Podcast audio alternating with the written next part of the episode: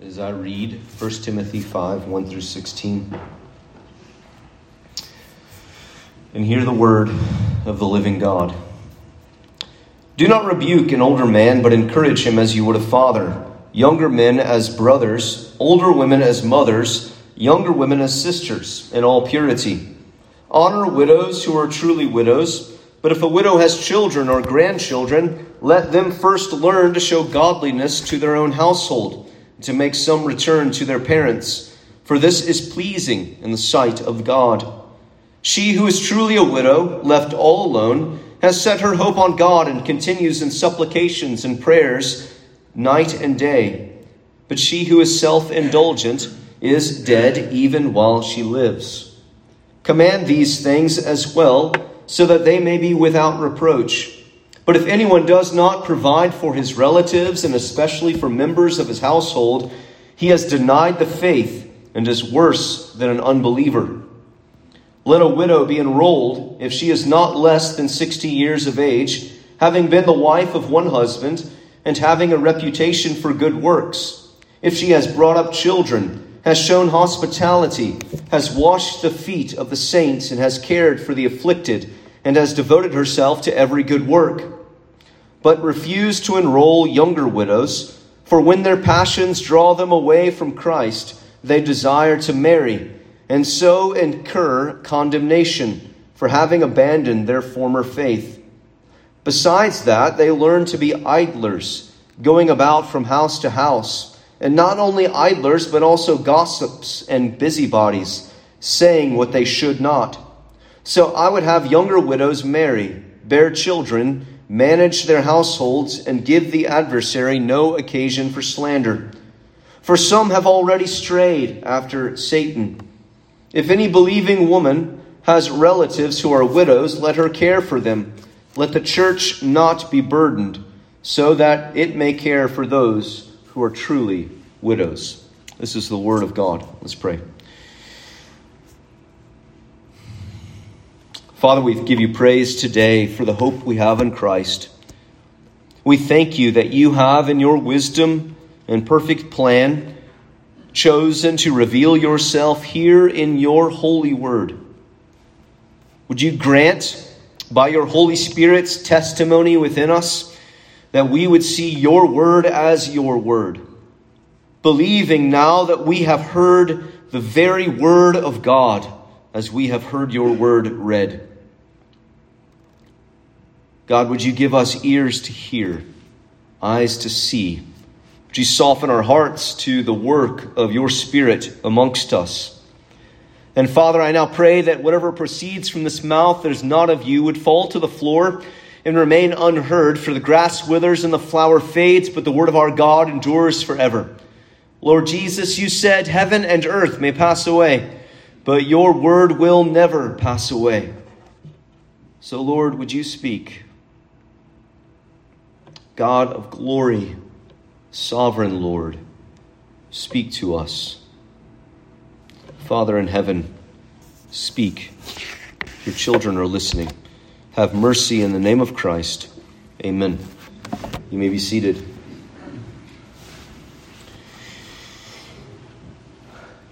The care of widows and of orphans and of the sojourner or the resident alien or the immigrant are themes that resonate throughout Scripture. You could go to Exodus chapter 22, verse 22, where the, there's an explicit command to the people of Israel that they should not oppress, and, and the counter would be that you should take care of the widow and the orphan, the fatherless. I read from Psalm 146. It's in the, the wisdom literature, it's in the uh, Pro- Proverbs, it's in Psalms, it's in the prophets, it's in the law, it's in the New Testament. It's throughout it, right? We, as we just finished on J- in James on Wednesday nights, we just finished, I say, a few weeks ago. Uh, James 127, right? Pure and undefiled religion is this, that you take care of widows and orphans in their distress. If you want to showcase your faith, you take care of those who are most vulnerable. As Paul writes to his protege there in Ephesus, remember he's writing Timothy, he's uh, appointed Timothy to be a uh, an emissary to be there until Paul comes to set up leaders to encourage the people to combat false teaching. That there had been this false teaching, false doctrines had infiltrated the church, and one of the places, it seems, that one of the places that false teaching had infiltrated the church at Ephesus was on this very point about taking care of widows. Now, we don't have a lot of details as to what was happening, what was the corrupting influence, how was this twisted, but it's clear that the church body is expected to take care of those who are truly widows. That Paul creates a category of widowhood that stands apart from just having lost a husband. This doesn't mean that honor should not be given to widows of all stripes, old and young, but what Paul is saying that the church should take up special concern for those who are truly widows, or as some translations say, widows indeed. That they should be concerned and take up, they, they should devote financial resources to it. And it's all under the banner of verses 1 and 2. Remember, if you, if you were reading the Greek New Testament, or if you were reading this letter from Paul to Timothy in the, in the first century, there would be no chap, there would be no big five there. There would be no numbers, right? It would just be a, like you would write a letter, right? If you were writing a letter, which I know all of you do all the time, you write handwritten cursive letters all the time with multiple pages, and I know you don't use chapter titles. You might write numbers, right? Um, here's page one, page two. Maybe some of you did this 20 years ago, right? Um, everybody, if you just, how about this? Rather than sending a uh, Merry Christmas email this year, write a handwritten note. And it, may, it matters more, right? And it lasts, right? I have, you know, anyways, I have my, my inbox, and uh, every now and again I'll go back to the beginning. Because I'm that guy, right? I am not a. Uh, a zeroed out inbox guy, okay? I don't know who you are. You're, you're madmen and women to me. Um, but I, it's just like a little repository of memories, good and bad, where I just go back and see, uh, see all of the emails. And some of them are great and some of them are bad. Uh, but, but a note lasts around and it's better, so send a note. Uh, but, but so when Paul begins to say, you know, don't rebuke older men and, and encourage, but rather encourage them as a father or admonish them as a father, uh, younger men as brothers, older women as mothers, and younger women as sisters. That he's connecting, Paul's connecting this to what he just said to, to Timothy. That Timothy is to keep close watch on himself and over his doctrine. That, that Timothy is to not let anybody look down upon him because he's young. It'll be very easy to take that and say, I, you know, as, as someone might say, I am the pastor and you have to listen to me. You know, if you're a parent, you know you've lost at that point. I am your father, you have to listen to me right? I've, I've tried that. Uh, it hasn't worked yet. Um, um, but but it's, it'd be so easy for a pastor in Timothy's position. He has the, the backing of the Apostle Paul. He has, he's got the credentials. He has the ordination. He has the, the call to go to this church. It would be very easy for him to come in there and be heavy handed. Even as, and this is the tension in the context of the church, even as he's trying to combat. He's trying to combat false teaching. And it is deadly false teaching. This is a sort of false teaching that will damn and condemn people and it will destroy the church. It's so easy to kind of dip into the wells of the flesh, if you will, right? Let me get some of that unrighteous rage that's back there. Let me get some of that biting, ungodly sarcasm. Let me use some of that in this trade. And Paul tells Timothy, no, you have to engage in the ministry from within the context of family. You need to combat false teaching. You have to take a stand for truth. You have to preach and teach boldly. You need to be encouraging and admonishing and rebuking and building up and, and tearing. You have to do all of this in the context of family. You can't forget who it is that God has given you to minister to, Timothy. Those older men that are like stumps in the field, right? If you're a farmer and you're plowing and you've got this gigantic oak stump in the middle, either you get rid of the stump or you plow around it, right? Sometimes, now, this isn't, none of y'all. There were times, though, right, where you feel like you're ministering and there's people that are just, they're immovable. They're immovable. And I, so I'll tell you a story, and, and it's not this church, so you're, you're safe. And this guy's with Jesus, so he's safe. Um, but at my, my first church, and I'll, I'll, my, my chairman of deacons was a World War II veteran. Uh, not just a World War II veteran, but he was a machine gunner on Iwo Jima. Right? And if you know, right, a machine gunner, a lifespan of a machine gunner on Iwo Jima was like minutes right? Maybe, maybe minutes. Uh, so, very tough man, right? Rightfully so. And it's a fascinating story. He's from this area. Uh, the recruiter came through, and it was he and his brother, and there's some other guys, and they said, "You can go. Uh, you know, either you, one of you, pick the Navy, the Marines, or whatever, or somebody's going to come in and, and, enlist you somewhere." Uh, and so his brother picked the Navy, and he picked the Marines, and they took him without going to machine gunner school. They, they he just went straight from uh, boot camp at Parris Island to Iwo Jima without training. And, by God's grace, he survived and got married and had kids and grandkids and was a, a blessing to his community, right? If you go over to Blythewood, you start speaking his name around, right? He's, he's, he was a blessing to his community. And he was a, a deacon at, my, at, at the church I was previously a pastor. He was a deacon there since, I believe, 1962. I started in, in 2010 there. Uh, and so, well, and, and so just to say that uh, we, there was a love there, right? I, and I, the, I, I, preached his funeral, so there was, we, we ended fine. Um, but there was, there was a lot of, you know, young pastor coming in, believing I know it all. Anyways, uh, you know, and there was a humbling that God had to do in my heart. There was a work that God had to do in his heart. And we have to come into the church understanding, as not just as a pastor, but as each other, that God has called us into family, that the work of the gospel in our midst means, it means that you and I are family in, in an eternal sort of way. That if you don't like each other now, right, if there's something here, that I don't know about. And there's a reason why you sit over here and you sit over here, right? So that you never, your paths never twain shall mix, or whatever it is. That then fix that stuff, right? Because you're gonna, if, if you if you make it at that rate, uh, you're gonna be rubbing shoulders, so to speak, for eternity. Set it right before the Lord sets it right. But we have to do the work of the ministry, not just the pastor coming in, not just Timothy coming in, but we think about what has to happen in our church. We have to do it from the context, from the posture of family.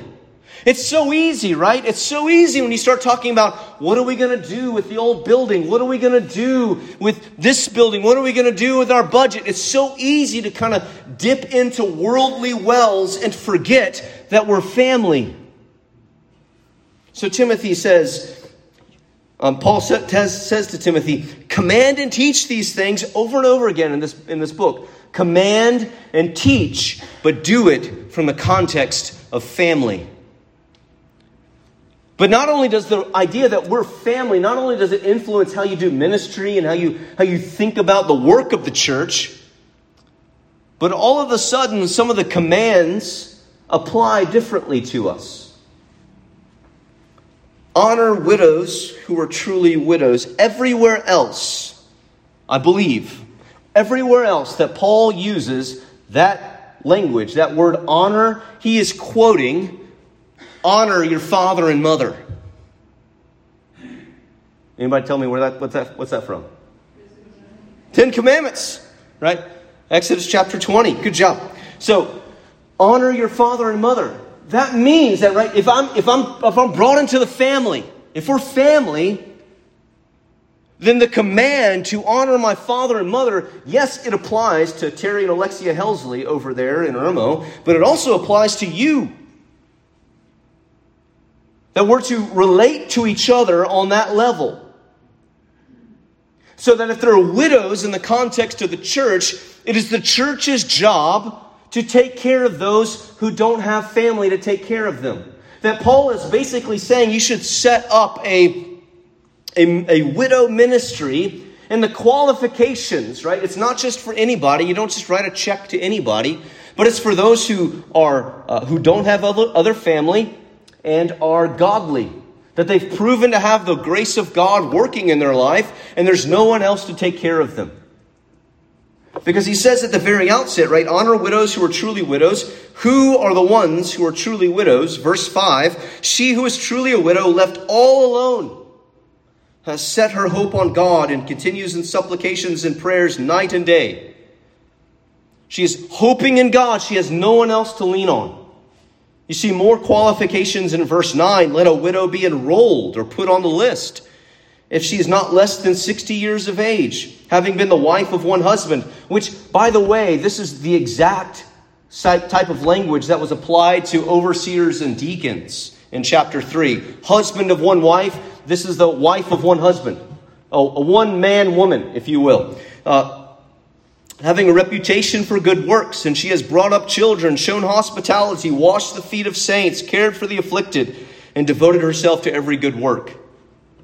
Now, there's a beautiful mechanism in South Carolina, and not just in South Carolina, but in some Southern Baptist life, but in South, South Carolina, we have something called the Martha Franks home, right? Where we have a retirement place uh, and we have two people, right? One of, Wilma Campbell's actually on our prayer list. She's having some issues, but, but Madge Strickland is also there. Uh, and this is a, a ministry of South Carolina Baptists where when, we, when you give, and we give money to the cooperative program, a percentage of that filters through the state and goes to support uh, a, a, a, the Martha Franks home that's for retired ministers and for, uh, for other people who are in need of somewhere when they retire, they're unable to take care of themselves. There's no other, no other way to go. And it's a really nice facility up in, up in Laurens. Uh, and so there's a, there's a ministry function that's provided, but there's a danger here. There's also a danger here for, for families, for biological families or for circles of accountability. Verse 4 But if a widow has children or grandchildren, let them first learn to show godliness in their own household. Remember, this is this word godliness is uh, related to. It's from the same root of the of train yourself up for godliness up in chapter four, uh, so that they're to demonstrate godliness in the proximity of where they are. So, the first place you need to practice faithfulness of G- to Jesus is where you are. The first set of relationships that needs to be transformed by the power of the gospel in your life is the relationships that you're already in. So often, if you're talking to young men who feel called to the ministry, or young men and women who are called to missions, and they want to go and they want to do these great things for God, and yet they have this circle of broken relationships all around them. The first work, dear one, before God is going to do great things with you, He's going to do great things through you there to seek out forgiveness and reconciliation. And in this case, children and grandchildren are the primary, should be the primary caregivers of those who are widowed. This is exactly what Paul says. Let them first learn to show godliness to their own household. Taking care of your parents. Some of you are in this boat right now. Some of you have been in this boat recently, or some of you will be in the future. But taking care of your parents when they are unable to take care of themselves anymore, whether they're, one of them's gone or not, that the first job, that is, that is your job first. Now, I know not everybody has the means for it, not everybody's financially planned for it, uh, and the church may be able to suppli- you know, step in the gap here or there with certain things. But Paul's saying you need to show godliness, faithfulness to Jesus, and make a, some return to their parents and to their grandparents. The Greek household went beyond our American household. a Greek household, right? American household is typically right, mom, dad, two point four kids or whatever. Um, you know, some of some of us it's mom, dad, and you know more kids. Um, looking at I'm looking at JP. He's got got more than I do back there. Uh, but but the, the, the Greek household wasn't just um, a mom and a dad and the kids in the home, but oftentimes it was mom and the dad and the kids in the home, the parents in the home. Maybe there's an aunt or an uncle or some cousins. Like it was a it was a bigger web, and so that there should be responsibility for care taken in their circle of accountability. Right? Who's in your circle? For whom are you most accountable? This is a, it's a rhetorical question for you to ponder, right? Who are you, who are you responsible for before God? Who is it that you need to show faithfulness to Jesus by serving them and making sure that they're taken care of? Making sure that they have what they need, they need. And it might be your parents at some season or it might be somebody else. But that is the first place you need to demonstrate faithfulness to Jesus. This, this is a principle. This is a principle for following Jesus. That faithfulness starts in closest proximity.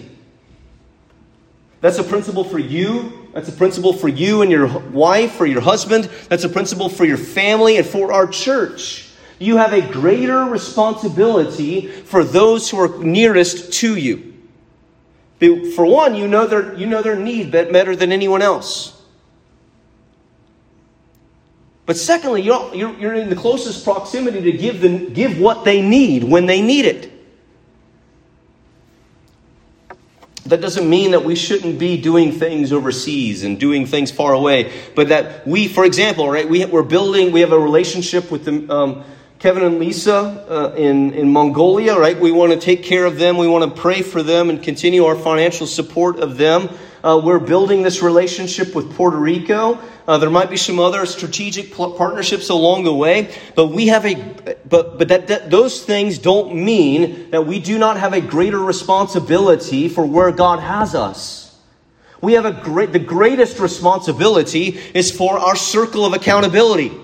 Our circle of accountability is Elgin and Kershaw County, right? Right in North. We'll, we'll, we'll allow some of y'all Richland County folks to come and step into the blessings of Kershaw County, um, of, of Elgin, that, that you could come on over, but we have a, we, this is where we are. And then all of a sudden, where you are, right? We're, we're saying we're going to take ownership, not as though God isn't the owner, but we're going to take responsibility for the sphere of influence in which the Lord has placed me. So that means for me, right, I'm going to take most responsibility for Sarah Beth, for Evelyn May and Henry and James Allen and Chapman. And take responsibility for, for them. I'm going to take responsibility for my, you know, my mom and my dad and my sister, my, uh, for Johnny, my brother-in-law, my two nieces, right? I'm going, to, I'm going to take responsibility for them, praying for them. And if, and if needs should arise, I'm going to do our best to step into it. But also for our church family and the connections that God has given us here. That we have to take ownership for it. Right? Christian, you, you can't look over the heads of the people that God has given you to love and to serve in order to love and to serve other people. You understand what I'm saying? Don't, don't look over people. That there are people that are in your, if you will, your web. I'm trying to use various images, right? If your life is a, we're, it's, it's Christmas time, so if your life is a snow globe, there are people that are in your snow globe right now. They're, they're already connected to you, they're already connected to your family, they're connected to your home. They might not know Jesus, they might need to meet, encounter the living God. There are people within your snow globe that are in need. They might know Jesus, but but they are without resource. They need, they need food. They're having trouble paying their bills. There might be a way for you to step in the gap. And I know some of y'all are doing this. It's wonderful. It's beautiful. I know for some of you it's burdensome. And you're praying that, that you've taken responsibility for somebody else's mother, for somebody else's father, for somebody else's sibling. And I want you to know if that's you right now, that you are doing the Lord's work as burdensome, as stressful, and as stretching as it is, you're doing something that represents Jesus. For others of us, right, there's, there's someone that the Lord can put on your mind right now that, that they, need, they need hope. They need the touch of Jesus' presence through Jesus' people. It might be one of your parents. It might be where you, your relationship has been estranged for years for whatever reason. But now they've come into the rocks and they need help. And what better way to demonstrate the gospel of God's love to the unworthy than by loving the one who has not earned your love? This principle that Paul is elaborating here can go a million miles in your life. But prayerfully say, I'm going to take responsibility, I'm going to take accountability before God for the people that He's placed in my path. He's placed in my workplace, He's placed in my neighborhood, placed in our church.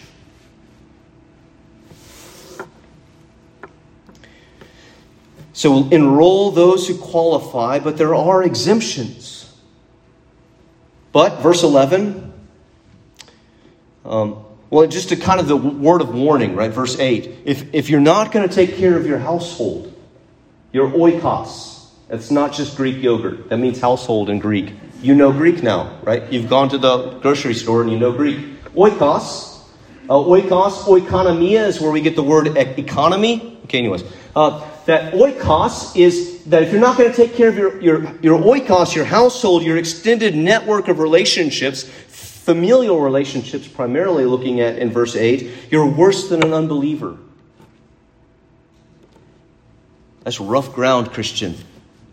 And as you take assessment before the Lord of where He has you, consider where He has you. Are there any that you have, for whatever reason, you've overlooked their need?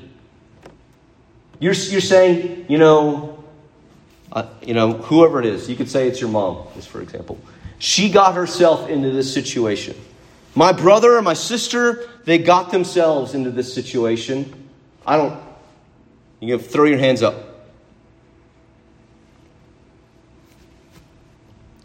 And what I'm trying to say to you is that that is an opportunity to showcase for the world to see, but before God, to showcase that you've experienced the gospel of Jesus, that you've believed upon Christ. Because how easy could it have been for God just to say, you know what? You put yourself in that mess. You loved your sin. You rebelled against me. You had other gods before me. You refused my word. I'm going to throw up my hands at you. Is that what God did? I got my MC mic. No, that's not what God did. While we were yet sinners, Christ died for us. And if your life is to be molded and shaped by that good news of Jesus, especially during this good news season, every season is a good news season for the Christian, but this is good news season. And if your life is to be molded around the good news, then love those who are unlovable. Some of you have family that are, are addicted to whatever. And over and over and over again, you've poured out yourself and you've just seen your love and affection, your money and everything else fall upon and be crumbled at the rocks of their addiction. That you might be, have to be wise into how you step into that in the future, but you can't throw up your hands. You can't, you can't do it. Yeah, you might make them move out. You might quit paying their bills. But you still make sure that they're fed. Still make sure that there's, there's some taking care of happening somehow. I know you're walking a line there, but you cannot throw up your hands. Because Jesus hasn't thrown up his hands with us yet, and he's not going to. And I don't know about you, but I lean on that a lot. Because it feels like there's a lot of times where Jesus could just be like, you know, if it weren't for that verse, Jesus is the same yesterday, today, and forever, right? If Jesus were to somehow change and he changed his mind, I, would be in trouble. I don't know about y'all. I know about you, actually. You would be in trouble too. Um, Um, but, but Paul's saying the church should be a safety net, but you cannot outsource your responsibility to the church. You cannot, you ought not, outsource your responsibility to take care of those who are within your circle, your sphere, within your snow globe. You shouldn't outsource that to the church. The church can help, the church can supplement, but don't ask the church to be doing that which you ought to be doing if you have the means and the capability and all that kind of stuff. Nor, this isn't in this text, but just by consequence, we could say, nor should you outsource your responsibility to the government. Hmm. It's not Medicare's job, it's not Medicaid's job, right? Now, I'm not, this is, I'm not getting into all that, like, but don't say, well, the government's going to take care of them. Have you ever been? Have you ever been? Now, if you run one of these or you work in one of these, I'm not intending to be offensive to you, but have you ever been in a, uh, a nursing home assisted living that is primarily dependent upon government funds? One. And then have you ever been in, in a nursing home, assisted living that's, provide, that's paid for with primarily private funds? Have you seen a difference? I remember the first time that I, that man, uh, that my chairman of deacons, he was taking me to all of the shut ins, all of the homebound people. And there was a man who was a member of the church who was had a stroke in his like 48. Uh, and yeah, it's terrible. And anyway, it's a whole story. But he, he drove me up to a, a, place up here. I'm not going to say anywhere. Uh, I'm not going to tell you where it is.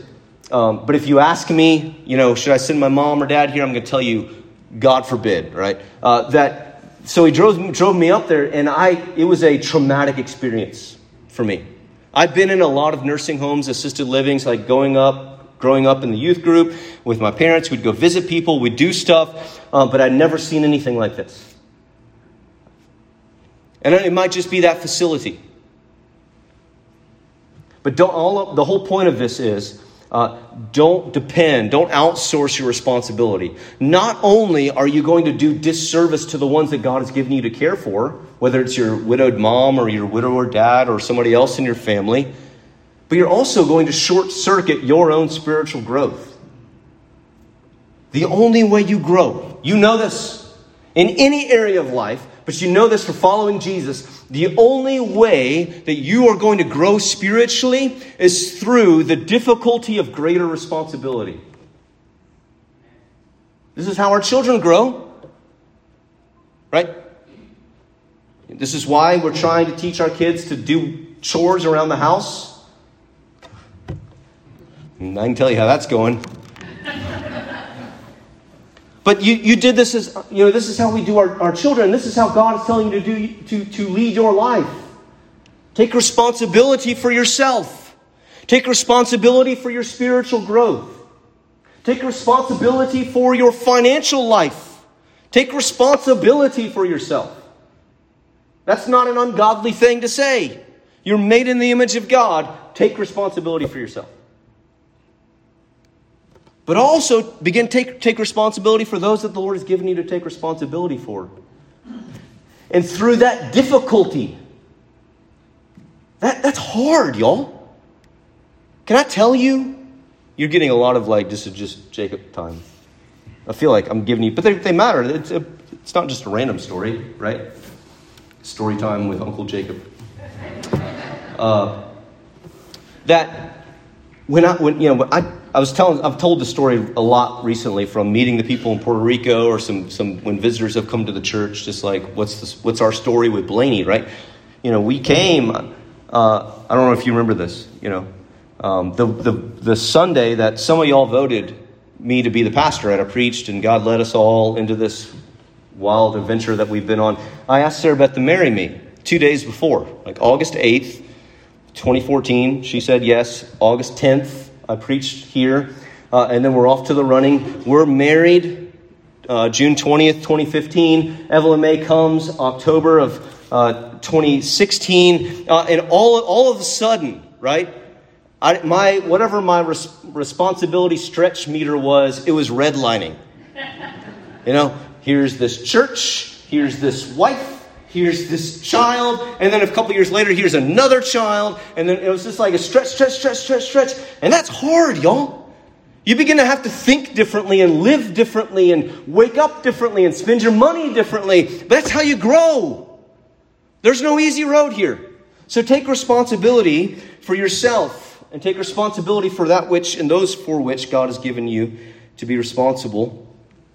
Um, but he's saying, and that's pr- precisely the point in verses 11 and following about younger widows, that they still have the capability to go get married and have kids and, and take after a, a home, that there should be a taking responsibility, that church should not take responsibility for them and for their financial life. If they're still able to marry or still able, as we might say today, still able to take care of themselves, get a job, find a husband, have a life of being responsible for themselves, it should not be the church's job to, to support them. And this, I want you to see this principle also, and I'll wrap it up maybe. That this is, there is a danger, danger, danger with free money to those who are capable of taking care of themselves.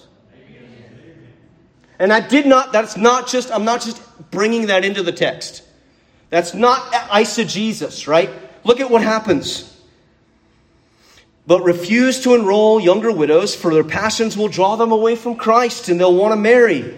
And they'll forget their, their previous faith, or probably their, their previous vow that they've made that they would remain single. Uh, But besides that, this is how they learn. Like when somebody has had, has everything handed to them, when they are capable of doing it for themselves. For these younger widows in Ephesus, Paul can say they're receiving all of these things and they're learning to be idlers, right? They're idle. They're not doing, they're, they're, you should be in this world building, laboring, doing something for Christ, building a family, having a home, laboring in the kingdom, having a job, doing, right? Work is, as I said a few weeks ago, work is not a bad thing. It is a good gift. They become idlers and they're going about from house to house, not only idlers, but gossips. So the church ends up bankrolling sin. You can be lazy, you can gossip, and they become busybodies. How much? No. Saying what they should not. And so, if the church is saying, we're going to financially support every widow, we're going to give you free money, even though you have the capability of doing something about your predicament where you are right now. Free money is never free and when you give, get, you just hand out stuff to people, you, this is another sermon that I don't need to get into, but it is not only spiritually deadly, it is fiscally deadly. It will kill the church and it really ruins a culture. It ruins a society.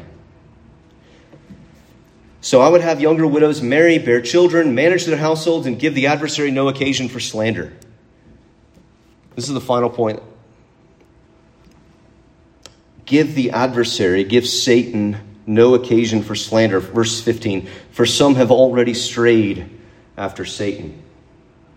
How have they strayed after Satan in Ephesus? The church was bankrolling these widows who did not need what was given to them, but they learned dependence upon what was given to them. And then they turned around and began to destroy the fellowship of the church.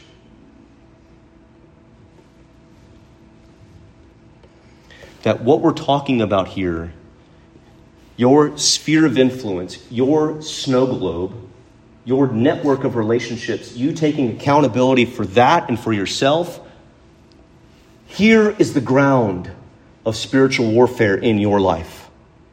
Yes, it's a battlefield of your mind and all that stuff, and you want to be setting your mind on Christ, setting your mind on what is beautiful, noteworthy, and true. But this is a spiritual battleground for you and for this church. Not that we're somehow bankrolling, you know, we don't have all that money to give away to all these people. Um, but if you're refusing to take responsibility for yourself, and then the church is trying to take responsibility for you and other people, anyway, when we this is a this is a spiritual battleground. It seems very practical because it is. But Satan will worm into the everyday, everyday stuff of your life to bring ruin upon you, to bring defame upon the name of Jesus, and to sideline the ministry of a church. So consider what Christ has done. Consider that he has not thrown up his hands at you, that he welcomes you with all of your garbage and for some of you, you need that for the first time. You've never known that Jesus welcomes you as you are, that your neediness, your brokenness, isn't what disqualifies you from the gospel, but that's actually what qualifies you for the gospel. You need to come to Jesus and let Him reorder your life. For some of you, there's that one person that you know right now you need to take responsibility for them, for whatever that is. You need to take responsibility for their spiritual life. You need to be praying for them, praying that they would know the Lord. They might need physical, financial support from you in this season or for a while. Ask for God's grace to repent of the path you're on and to step in faithfulness towards Jesus. To see the needy that are already in your midst, already right before you, and say, How can I show Christ by what I do? not just what I say. And if you're the one, right, you've got an easy, you've gotten, you're, you're living off of somebody else's provision when you should not be living off of somebody else's provision. Can I say it that way? You're living off free money when you have the capability of doing something else. Stop and do something else. I'm not trying to be like your ornery grandfather or uncle or whatever else. But for your own sake and for the sake of the people that are supporting you, go out, find a job that supports you. Take your time and redeem it and do the work of the Lord. Do the work that the God has given. Let me pray for us. Father in heaven, we thank you for how your word it unpacks and examines us in your spirit. And Lord, even through all of this, I pray if there are some who they haven't quite understood the good news of Jesus, they've never considered that He has not and does not give up on them. Would you prick their hearts and awaken them that they might come in faith to Christ? To say they need new life. They need what Christ offers forgiveness of sins, removal of the wrath of God, hope in dark days. Would they find it in Jesus?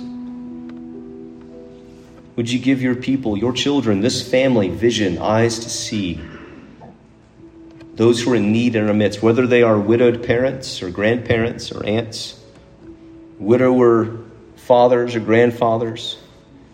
or others, family connections or others that might need more of us. And as we give more of us, would those in need receive more of Christ and His love? And Lord, I, finally I pray for, for those who need conviction about they've been, they've been lazy. They know it, you know it, They've lived off of somebody else's handout for too long. Lord, would you give them grace to find a new way before you? That they might build rather than consume in this world until Christ comes. So do your work amongst us. Build your church through your word. And we pray this in Christ's name. Amen.